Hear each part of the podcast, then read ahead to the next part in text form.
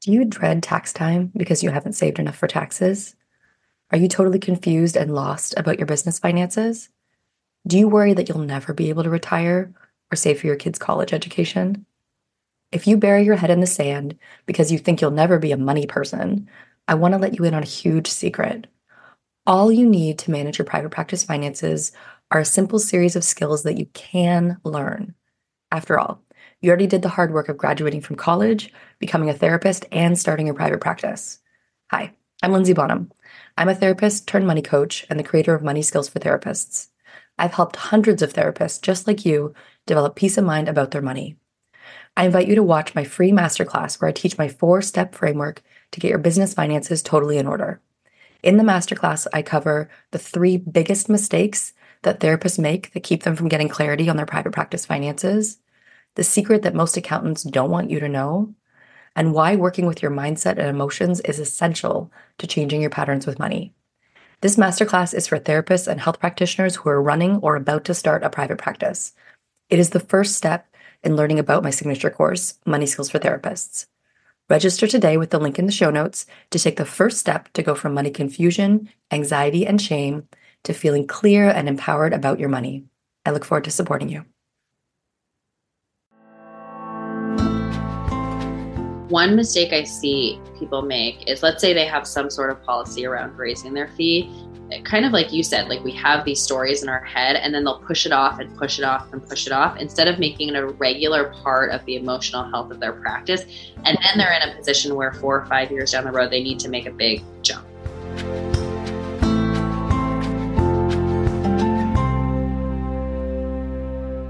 Welcome to the Money Skills for Therapists podcast, where we answer this question. How can therapists and health practitioners go from money shame and confusion to feeling calm and confident about their finances and get money really working for them in both their private practice and their lives? I'm your host, Linzy Bonham, therapist turned money coach and creator of the course Money Skills for Therapists. Hello, and welcome back to the podcast. So today's guest on the podcast is Kelley Stevens. Kelley is a private practice business consultant for therapists. She first came across our radar on Instagram, where we started seeing and liking her content. And as I chat with her about at the beginning of our conversation, it kind of seemed like she came out of nowhere. She has now twenty thousand followers on Instagram. She's obviously saying things that are resonating with lots of folks, lots of energy and conversation in her corner um, of Instagram. And we'll give the links at the end if you want to jump into her world. But we met up recently and got talking, and she's doing very cool things. And we decided to do this podcast together, which turned out to be a great conversation.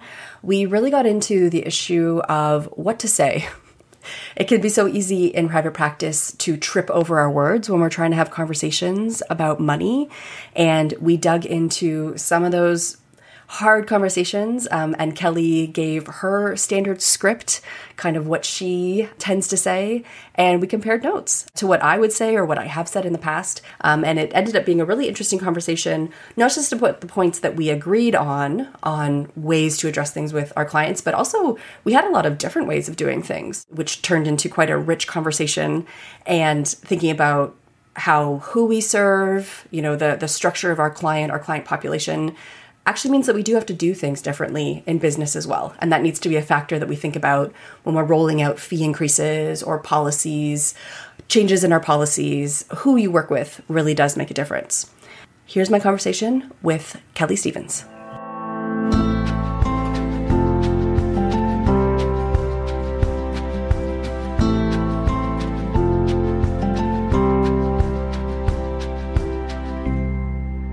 All right, Kelley, welcome to the podcast. Thank you. I'm so excited to be here.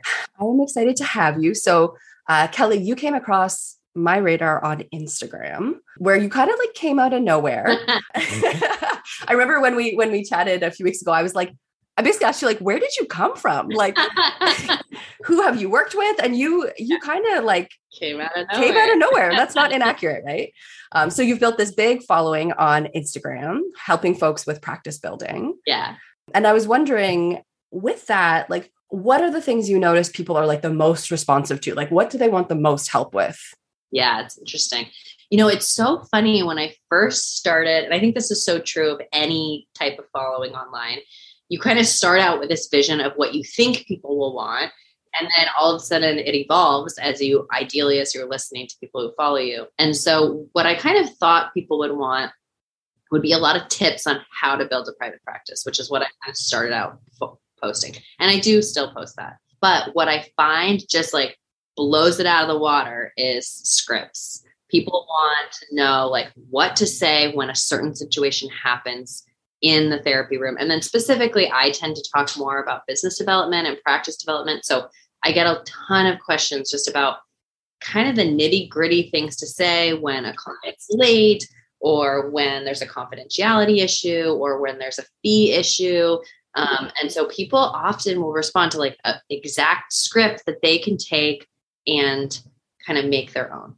So right. I would say that would be my number one thing. Right. People want to know what to say. Like we don't know what to say, I guess is the problem. Yeah. I mean, I feel this way. So this is a tangent, but I, I follow a ton of mommy accounts, you know, and toddler, and the, the ones that say, okay, say this or do this with your toddler.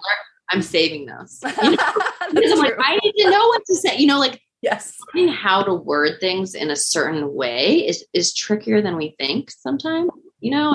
I think especially in a situation where there's kind of like a lot at stake, right? Or you know that you have power, which I think, you know, there's a parallel there, right? Between being a therapist and being a parent. It's like you are in this position of power in the relationship. It's not like an equal footing, and they need you and they need something from you. And I think, I wonder if that's part of what contributes to us wanting to make sure we say the right thing or not really knowing what to say because we're so mindful of the impact of what we say. Oh, one hundred percent. I mean, I think that's so true. And the, the parallels with parenthood are, are spot on. Like I love following Doctor Becky on Good Inside. She does a parenting podcast, and she will often say, I want you to be a sturdy leader for your kid.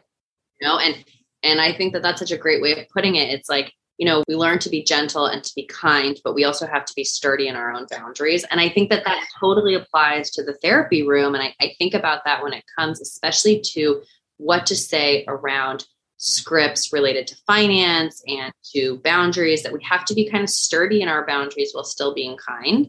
And yeah. Learning how to word those things is not always how we would word things clinically, you know, like we can be super, super empathetic, and we might not be quite as boundaried in a clinical setting, but then it comes to our fee and we have to all of a sudden have a different way of saying something while still being a therapist. And right. I think it's challenging.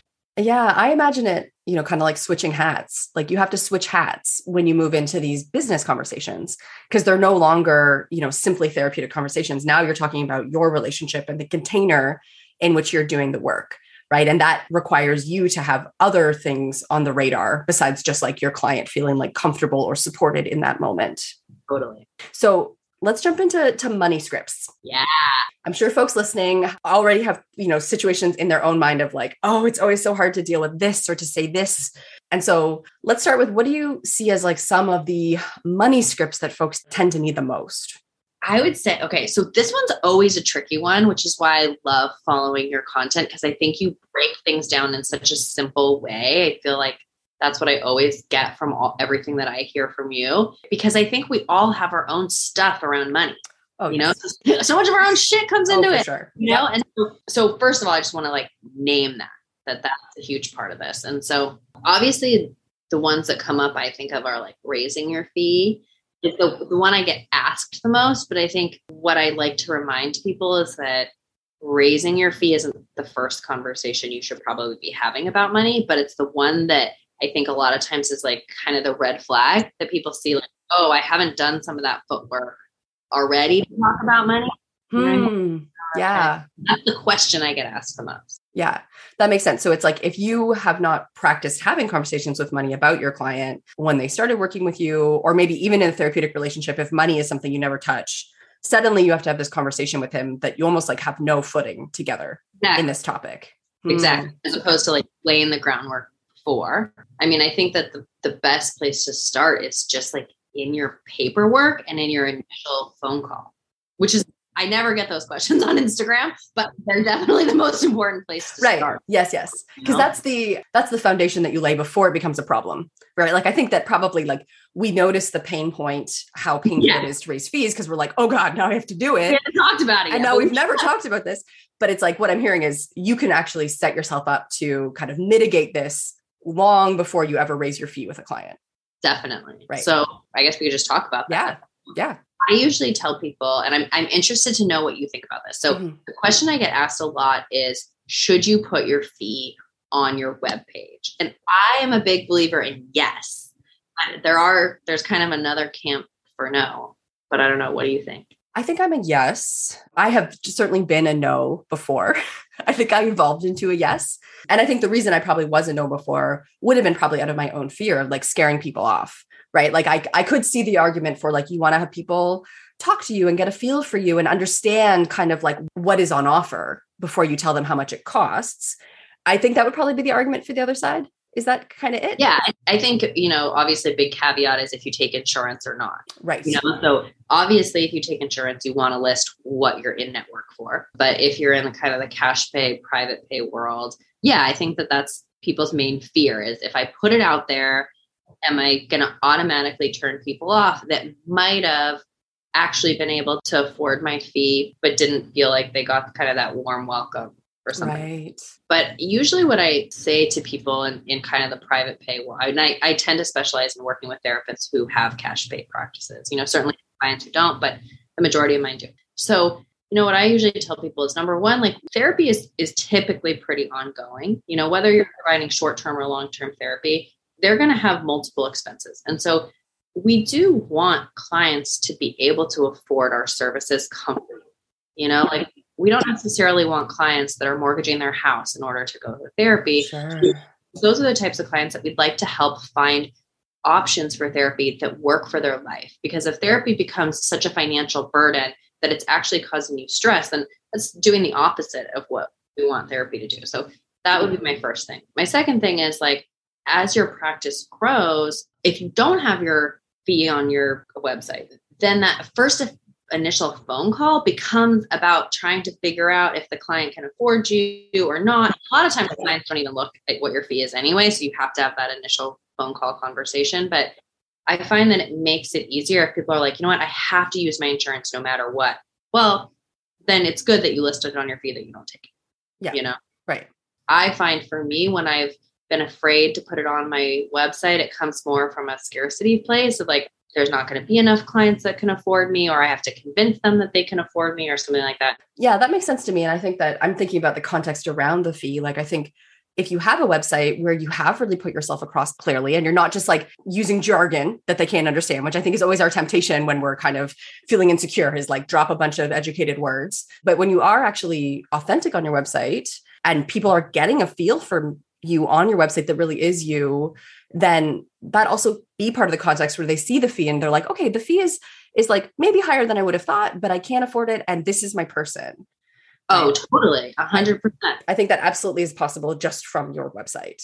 Yeah. Oh, I think it's a hundred percent possible. And I think sometimes therapists will ask me like on other types of offers they have, you know, mm. on courses and things, they're maybe not putting their fee out there. But I would argue that therapy in and of itself, one-to-one therapy is different than like an online course where you might not pitch it right away, or a book, or, you know, other things where you kind of build some momentum behind it, because, because therapy is ongoing and because of the healthcare nature of it versus just like a course or other services where you might not necessarily save your fee right away, you know, where you might kind of warm people up first. Yes. Um, because it's healthcare. And obviously, look, we have No Surprises Act coming out. You know, we have a lot of other things happening to kind of create more transparency in healthcare. We could probably go on a whole tangent about that, but I am a put it on your website type of person. And then I'm also a obviously put it in your paperwork, really clearly line it out. And that relates to the raising your fee, where I usually suggest to people that they put their fee raise policy into their paperwork. Mm. And tell me about that. Like, what would be an example of a policy that someone might put right in their paperwork that the client signs when they start working together? So I usually suggest to people that they raise their fee once per year, and that they really think in their own kind of financial planning for three to five years of what that fee raise is going to look like, so that ideally they're obviously, there's inflation right now in the U S. We have a lot of inflation happening. So I usually suggest to people that you put right in your paperwork something that says something along the lines of, I raise my fee once per year to accommodate for X, Y, and Z. So usually that's like inflation, increases in my experience, increases in my business costs, you know, that you list a few things. And then you say, that you'll notice that that fee raise happens on X date. Usually I suggest people do it in January, but you can do it at any time. And then saying something along the lines of that fee raise is typically X percent or X mm. dollars. You know, if you know what it is ahead of time, even better. And I tell people, you know, you're going to see that on your charges starting on January first. However, I also will shoot you an email on December first, reminding you. Mm. So it's all laid out there. Mm-hmm. It doesn't mean that the client's going to read it. It doesn't mean that they're going to see it later on. You're still going to have to have a conversation around it, but at least they know, oh, this person raises their fee. Just like, I don't know about you, but my gym does this, right? You know, right. Where they say we raise our fee this time of year, and I expect it, you know? Yeah. Yeah. That's a really interesting approach. It's like, it's definitely different than what I have done personally. And it makes me think about just kind of that difference between kind of setting a course in business and you're like, basically, this is the level I already want to be at. So that sounds like a good policy if it's kind of like you've set your fee to a good living level for you now, but you also know that there's going to be inflation. Like inflation in Canada, which is where I am, has been seven percent in wow. the last year. Which is huge, right? So if you're charging the same amount that you were a year ago, you're actually making seven percent less. A loss. Yeah. Right. Yeah. yeah. There's a loss there, right? So it's like, I can see that really, it's almost like when you've hit your cruising altitude, that's like a good policy, right? Where it's just like, my fee is going to just go up a little bit every year just to accommodate like cost of living or or whatever. What I have seen before though, and I'm curious about your thoughts about this, what about for someone who's coming in and they've maybe set their fee too low and they realize like, oh shit, Yeah. I cannot do this work for one hundred ten dollars an hour. Well, yeah. Right. I've been in that position. Yeah. Me too. Me too. Where you have to do a fee raise that's more like ten dollars or twenty dollars or thirty dollars.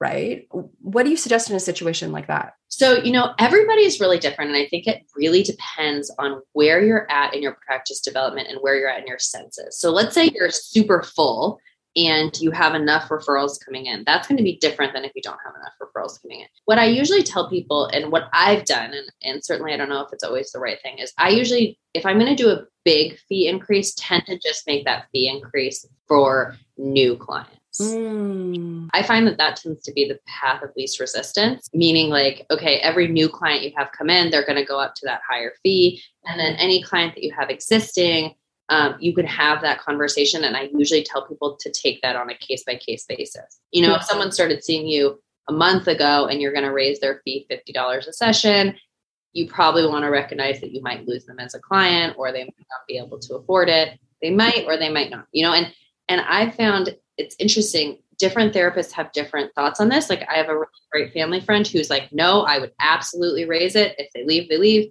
Mm-hmm. Yep. And I tend to be more in the like, let's raise the new ones and then let's take all the existing clients on a case-by-case basis. Mm. But I don't know. I'm curious, what would you do? Because I don't think yeah. I have the right answer on this. What would you do? I'm definitely the raise everybody person. Yeah, I, I am. And and like it's, I definitely hear that the other way is the path of least resistance. And I'm almost no, like, I love like it. I that's why get- you don't do it. Don't do the path of least resistance, right? Because if I think about the work that I did, and it's going to depend on your practice, right? And your, your who you're serving, like there's so many variables, but I did like long-term, you know, like deep trauma work. Like I might work yeah, with folks for really five long. or ten years, right? So like that would still be the core of my caseload. So if I did that approach, I would maybe only be raising, like I might have three clients come in in a month or two. Yeah. It would take me like, and, and folks wouldn't leave. Right. And so I think that in my case, like my bread and butter in my practice was those repeat folks who I was seeing for months and years. And so that's where I would do it across the board. And I'm a big fan and a big proponent, and I don't know how you feel about this, but like that you communicate verbally before you give a letter. Oh, yeah, one hundred percent. So it's like, it's a clinical conversation, right? And it, they might decide not to work with you, or it's going to bring up their own like stress about money. And that's it, but it opens opportunity, right? For you to support them and talk about, okay, so you've been having a lot of stress about money. You know, let's talk about that. And I'm also a really big fan of giving a long runway when you're doing a significant fee increase. Like not, we're not talking about like the five or ten dollars annual fee increase. I'm talking about like a thirty dollars fee increase, a fifty dollars fee increase. And for folks, especially like I know I've, I've had students who have made the decision when they've looked at their numbers, they're like, I have to be a premium fee therapist. I'm like a single parent. Nobody's coming to save me. Like if I'm, if my daughter is going to have like a life where she's well cared for, um, I need to go premium. So they're making a jump that might be like seventy-five dollars or a hundred dollars. Right. So that, that is a clinical conversation to have. And you give like three months notice, right? You need to give folks basically time to say goodbye if saying goodbye is their decision. Yeah.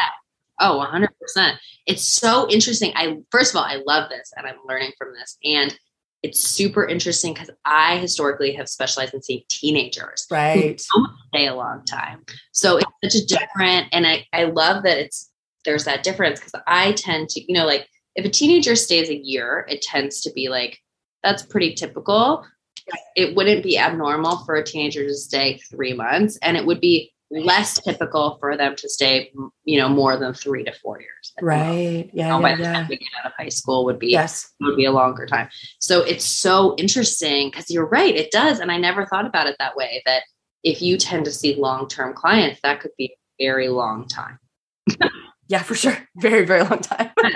That totally makes sense. Yes. And I will say too, like in, in my practice, I also had a certain amount of sliding scale folks. And I think that's, a, that's another conversation. We'll talk about that in a minute. Let's yeah. talk sliding scale in a minute. But I had, let's say five clients who were on sliding scale. And what I would do when I raised my full fee is I would let them know that I was raising my full fee and say, right. let's reassess and talk about your fee now. Would a higher fee become possible for, or be possible for you to right. use that as an opportunity to open those conversations? Because they're not going to jump up to one seventy-five, right. right? But they might be able to jump up to eighty. And I have also raised my sliding scale at the same time. So it's like, it's not that I brought everybody up to full fee, but it's like my floor is now ninety.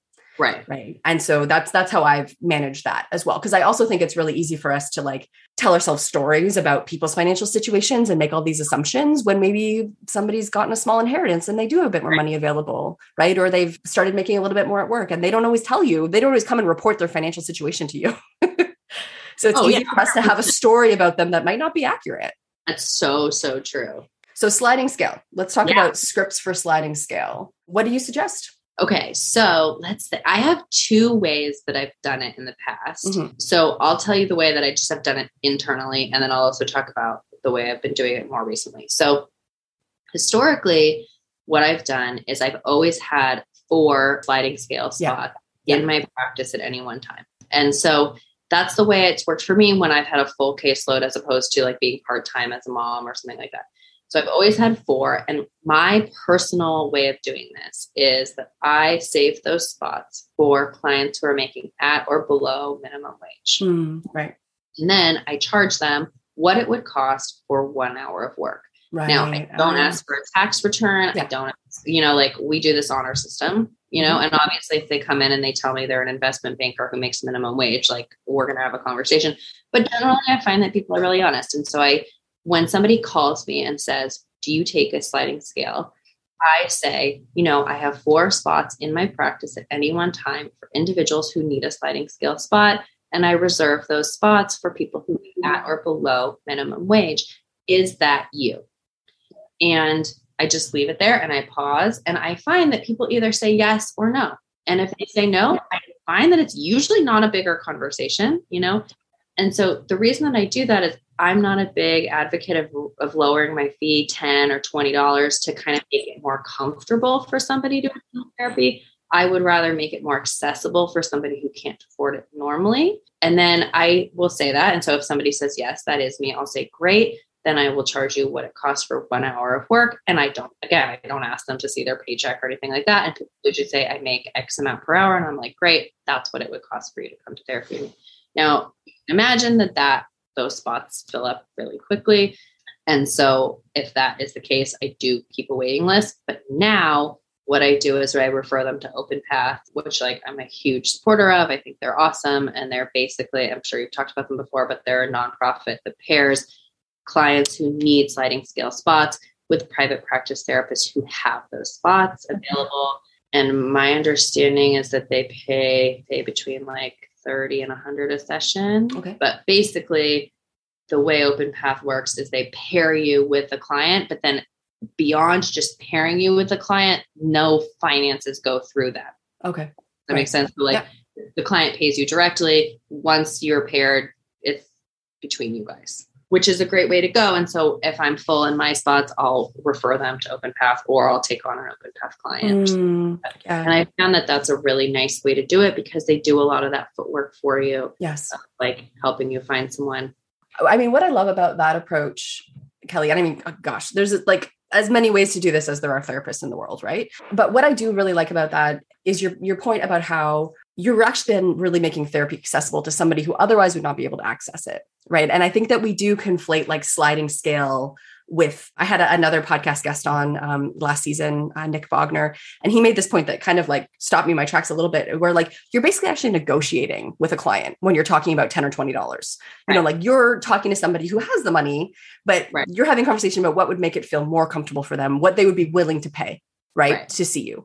Whereas when you are seeing someone for fourteen dollars an hour, you are right. truly creating a spot for someone who could not pay you one hundred fifty dollars oh, or two hundred dollars. one hundred percent. Right? Like that, that is truly making therapy accessible. And I, and I really love that approach, because I think so often we get caught up in this like concept of accessibility and like, but I have to be accessible, you know, and, and I even find this myself with like pricing my own offers in my course, where it's like, well, that I want to be accessible, but it's like, what does accessible mean? And accessible to who? Because there yeah. are folks who literally their services, who couldn't right. pay you twenty dollars.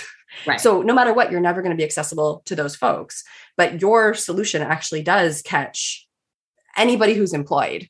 Yeah, ideally any well, and and to be honest with you, I've had it other ways too, where I've had clients who truly aren't employed or are paid significantly below minimum wage. And I've had clients pay me in one dollar bills. Right. You know, I've had clients whose family members showed up the next day to bring payment in one dollar. Mm-hmm. You mm-hmm. know, and so yeah. I had as little as five dollars a session. And I am kind of a believer of a little bit of skin in the game, just because it holds you accountable to showing mm. up to your appointment and that sort of thing. But I've had clients pay very little. And I think that there's also a pride in that, you know, like I deeply value that they're paying me for services, regardless of yes. what that payment is at that yes. point. Whereas when I have had clients maybe slide ten dollars off of my fee, I've seen them for a year and I'm like, what are we doing with this ten dollars, you know, right. what is this, what is this ten dollars yeah. make a difference? It, you know, why did we do this? This feel exactly like I'm saying, like it feels like a negotiation. And then that's, it feels icky. Right.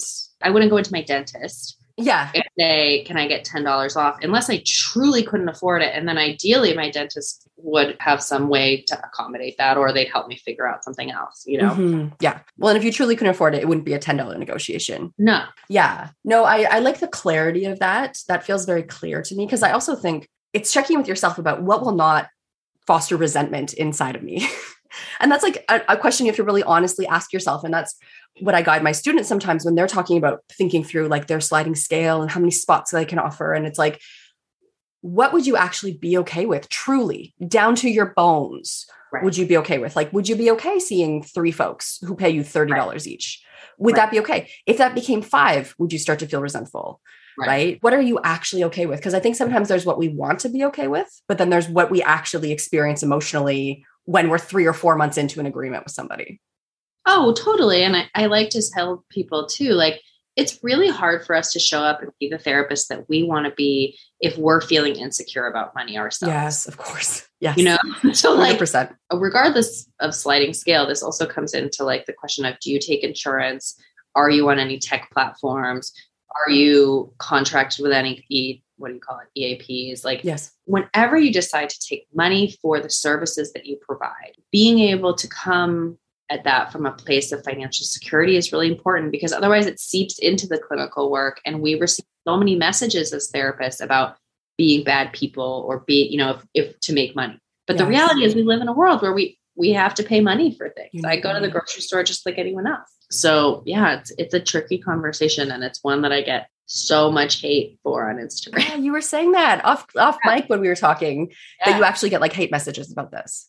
Oh yeah. Every yeah. single day. For me, you know, that's part of being on Instagram. That's part of having some sort of public facing profile, oh. right? Role situation. Yes. But what makes me more sad, I teach up at Pepperdine and I, I work a lot with grad students. And it makes me sad that therapists get this message that just because you're in a helping profession, that you don't deserve to make money. Yeah. I tell my students, like, if you were a lawyer, no one would tell you that. If you were a doctor, people no. don't tell you. Well, no. doctors sometimes get that message, but like, you know, we don't say this to other professions. And yet we have this assumption that just because therapists are here to help people with mental health struggles, that they shouldn't charge money for that. And mm. unfortunately, especially yeah. here in the States, we don't have a, a very good insurance system that's helping therapists make a livable wage. And Some do, some don't, you know, yeah. But I like to help people take the guilt out of it. And as a result of that, I get a lot of trolls. Yeah, right. Because I think there are people who do want therapists, women, people who have emotional skills. They want us to stay small. Oh they my want God. Us to keep doing I mean, the work for free. Yes. Literally, I posted this a few, uh, gosh, maybe a month ago. I was awake at four in the morning. And I, I like wrote this post out on my phone that was just basically like, it's not a coincidence no. that therapy was so often considered women's work, you know, anything. And there are amazing male therapists out there and I wish we had more. Okay.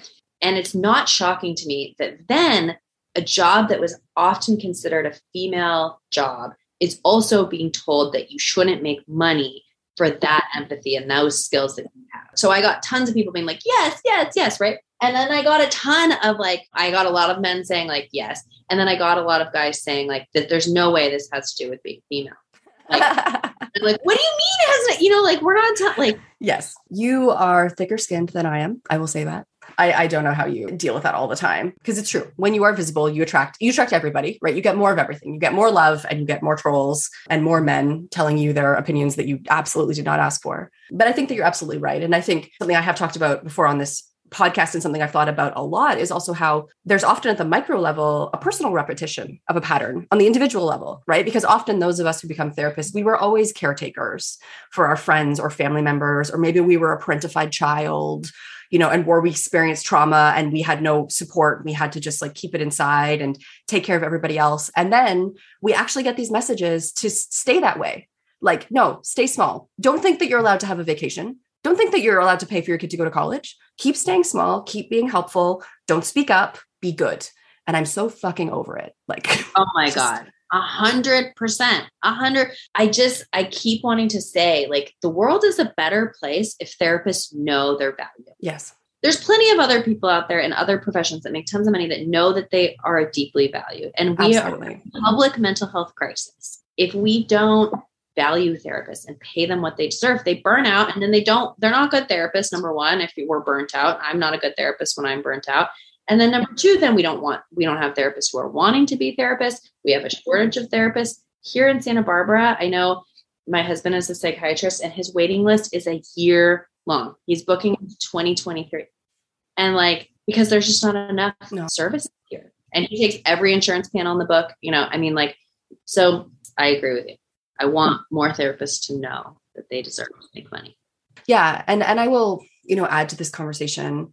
There are also folks who can't pay one hundred fifty or two hundred an hour. That's real, right? And and you've talked about like a very elegant solution today to take care of some of those folks within your practice while not compromising your own financial security and well-being, right? Totally. But I think sometimes also as women or marginalized folks, we also take it onto ourselves to personally carry the failings of systems, right? That's like a systems failure. It's a systems failure that like mental health is not covered by governments, right? And even in Canada where I get coverage, like I can go to a hospital for free. You know, when I gave birth, it was free. Medical care is covered, but still it's very hard to access free mental health because it's like, you know, a doctor's office will have like one social worker you can see once every two months, right. You know, and they'll do C B T with you because that's really all they can do. They can't do any depth work at all, right? And so even here, it's still a problem, even though we're, you know, have a good healthcare system in so many ways. But like I, as an individual, cannot make up for like the failure of the state. Like I can't take that on and make my personal financial life imperiled to try to make up for something that is like a government issue and a nationwide issue. And I think that's what we do. We we try to carry it all on our shoulders. Yeah. We try to take it all on. And I, and I often will say to people, okay, so like, here are other things you could do,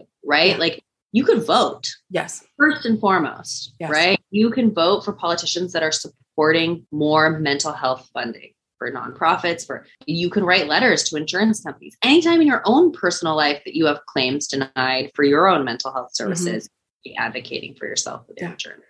You yeah. know, I think that there's a lot of things we can do to advocate for the system to change without sacrificing our own practices. And often I'll say, like, as as therapists and as clients, in many ways we're in it together. First of all, a lot of us are clients ourselves. Mm-hmm. You know, we're yep. therapists who go to therapy, and I know for me, like. Affording my own therapist is not an easy expense. But I think when the system is not supporting the mental health needs of clients, what we have to realize is it's also affecting therapists. And in a way, we're kind of in the same boat.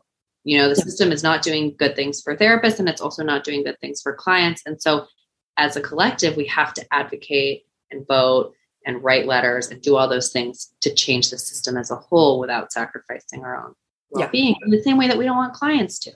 You know, totally. Yeah. It's a tricky balance, and it's especially a tricky balance to talk about in any sort of public facing platform without people saying, what do you mean? I know tons of therapists that charge X amount per hour and it's impossible to afford. And I agree with them, you know, like in many ways, but we don't as therapists have to necessarily fix the whole problem. Yeah. And I don't think we can as individuals, unfortunately. I think even if half of our caseload was sliding scale folks paying us fifteen dollars an hour, we still wouldn't solve Uh, the systemic issue.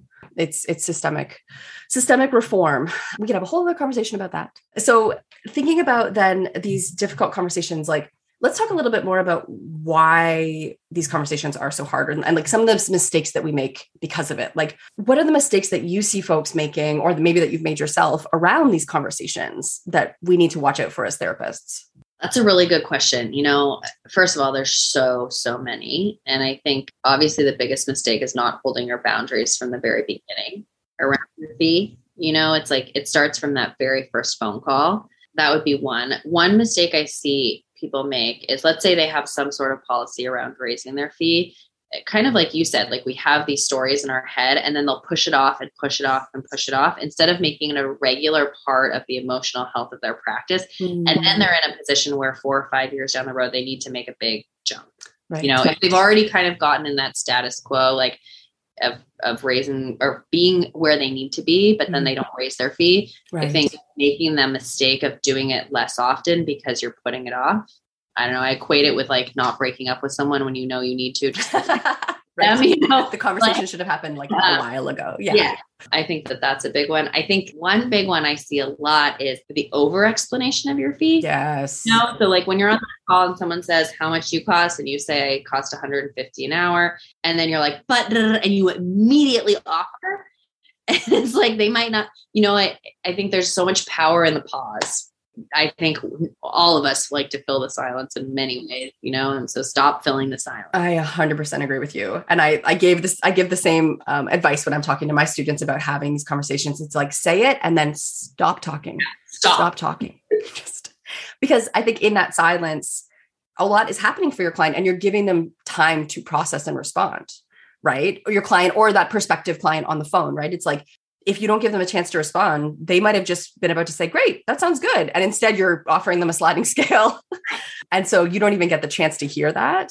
But I think also clinically, when it's like a fee raise conversation, it's like that, give them a chance to yeah. have a moment, right? Yeah.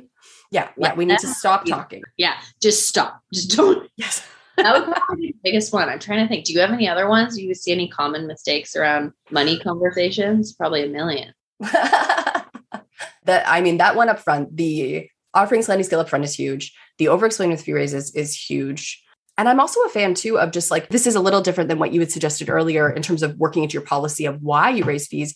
I'm also a, a fan of just like not explaining why you raise your fee.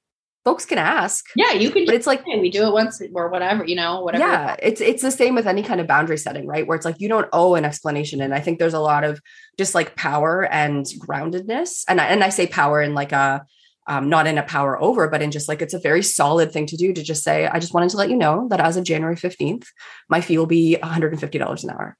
This is like, goes back to the sturdy leader thing. It's sturdy, right? There's nothing to say, right? And like, I remember when I raised my fee, forty dollars once, I went from one ten to one fifty. That at the time was like my nail biter fee raise, right? I was like, ah, da, da, da. I'm going to lose everybody. And of all of my clients, probably twenty-five people or something I had this conversation with, only one asked me why, and they were the most boundary pushing client that I had. They actually pushed my boundaries to a point that I actually had to fire them eventually. So it was like, it was interesting that the only person who pushed back and said why was actually someone where there were boundary issues already. And everyone else just accepted it, right? And then they made their decision. Nobody left immediately. And then the folks who did leave, it's because they really, the work was really not that important anymore. You know, they were kind of in a coasting space as it was. But I think that, yeah, we, we don't have to explain. Right? Totally. I and, mean, I agree with you. And anytime any service professional raises their fee, I don't ever think, I wonder why. Yeah, tell you me know, why. My hairdresser raised her fee recently. Yeah. I have my lawyer. I have. I feel like I have all these yes. like people, that, you know, mechanics, gyms, sure. like. And granted, they're all different, but it's like, yeah, I just expect that like once a year or once every six months or something, the fee will go up. And and we are offering a service just like everyone else. Like our life is getting more expensive, just like their lives are getting more expensive. And we also need to raise our fees. So, and then, and I think like, when I think about it like that, like just that solidity of it, as you like that sturdy leader analogy is great, right? That's exactly what it is. Um, and what I did notice when that one client did push back on me is I actually had a really good explanation. I was like, what was it? Now I want to know. Well, I said, you know, at the time, my response was, uh, well, I'm very specialized in complex trauma. The work that I do, actually almost nobody else in town is doing. And in order to do that, I actually have to do a lot of ongoing education and travel. I travel to the United States twice a year for international conferences, which costs money and events. And I, you know, get the best training that I possibly can to be as effective as I can be in treating dissociation, which is a specialty that many people do not have. Right. And when I said that, I'm like, damn, I should be charging like, more. Yes, one hundred percent. Amen. Yeah. Because that's the thing too. I think, you know, when you are an effective therapist, we also have to think about like quality over quantity, right? Like folks can be paying you fifty dollars more than the person down the road, but they're going to see you for half the time with twice the impact, right? one hundred percent. So when you really do have a gift and you've honed in on your niche and you know that you are like literally changing lives, you don't have to justify a fee raise. Oh, like you are, you are changing people's lives in profound ways that you can't even understand because you don't even get to see all the wins that they have when they're done working with you. I noticed myself when I connect to that, then it's like, oh no, this work is immensely valuable. one hundred percent. And I, I always say like, put your yourself in the shoes of the client. Like if you said that to me, you know, and, and if I thought about that for my life, like I could see somebody who's extremely well-trained, talented, really, really a professional and an expert at what they do. And I'm going to pay them X amount more, but I'm going to see them less in the long yes, term. Yes. Of course, I'm going to choose that person. Yes. And people know what effective therapy feels like. You know, they've had therapists who aren't effective. And if they're with you and if they love working with you, they know the difference of what you're offering them. So I think that's also part of it, right? Is like, you need to trust that the work that you're doing is impactful. And if it wasn't impactful, they wouldn't be there. Oh, one hundred percent.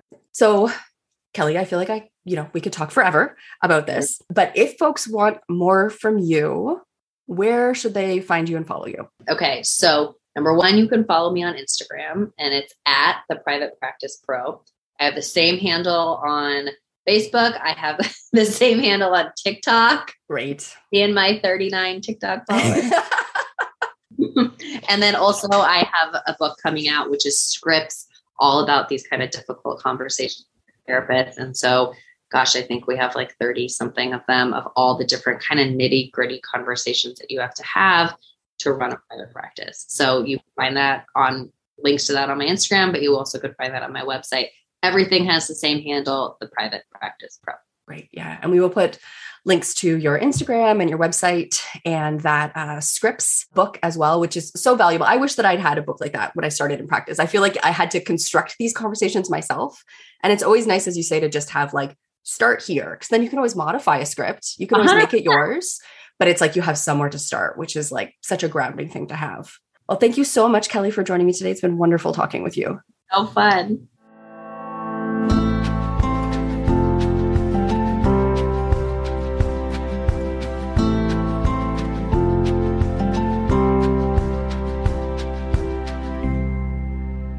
It was so great having this conversation with Kelley, and I definitely went in directions that I would not have anticipated. Got a little fiery there for a bit, but because I think these conversations on money are so important, and the way that we present these conversations to our clients are important, and the way that we think about money and our own entitlement to have money, to recognize the value of the work that we do and recognize that it's okay to be paid well for having an incredible gift that changes people's lives.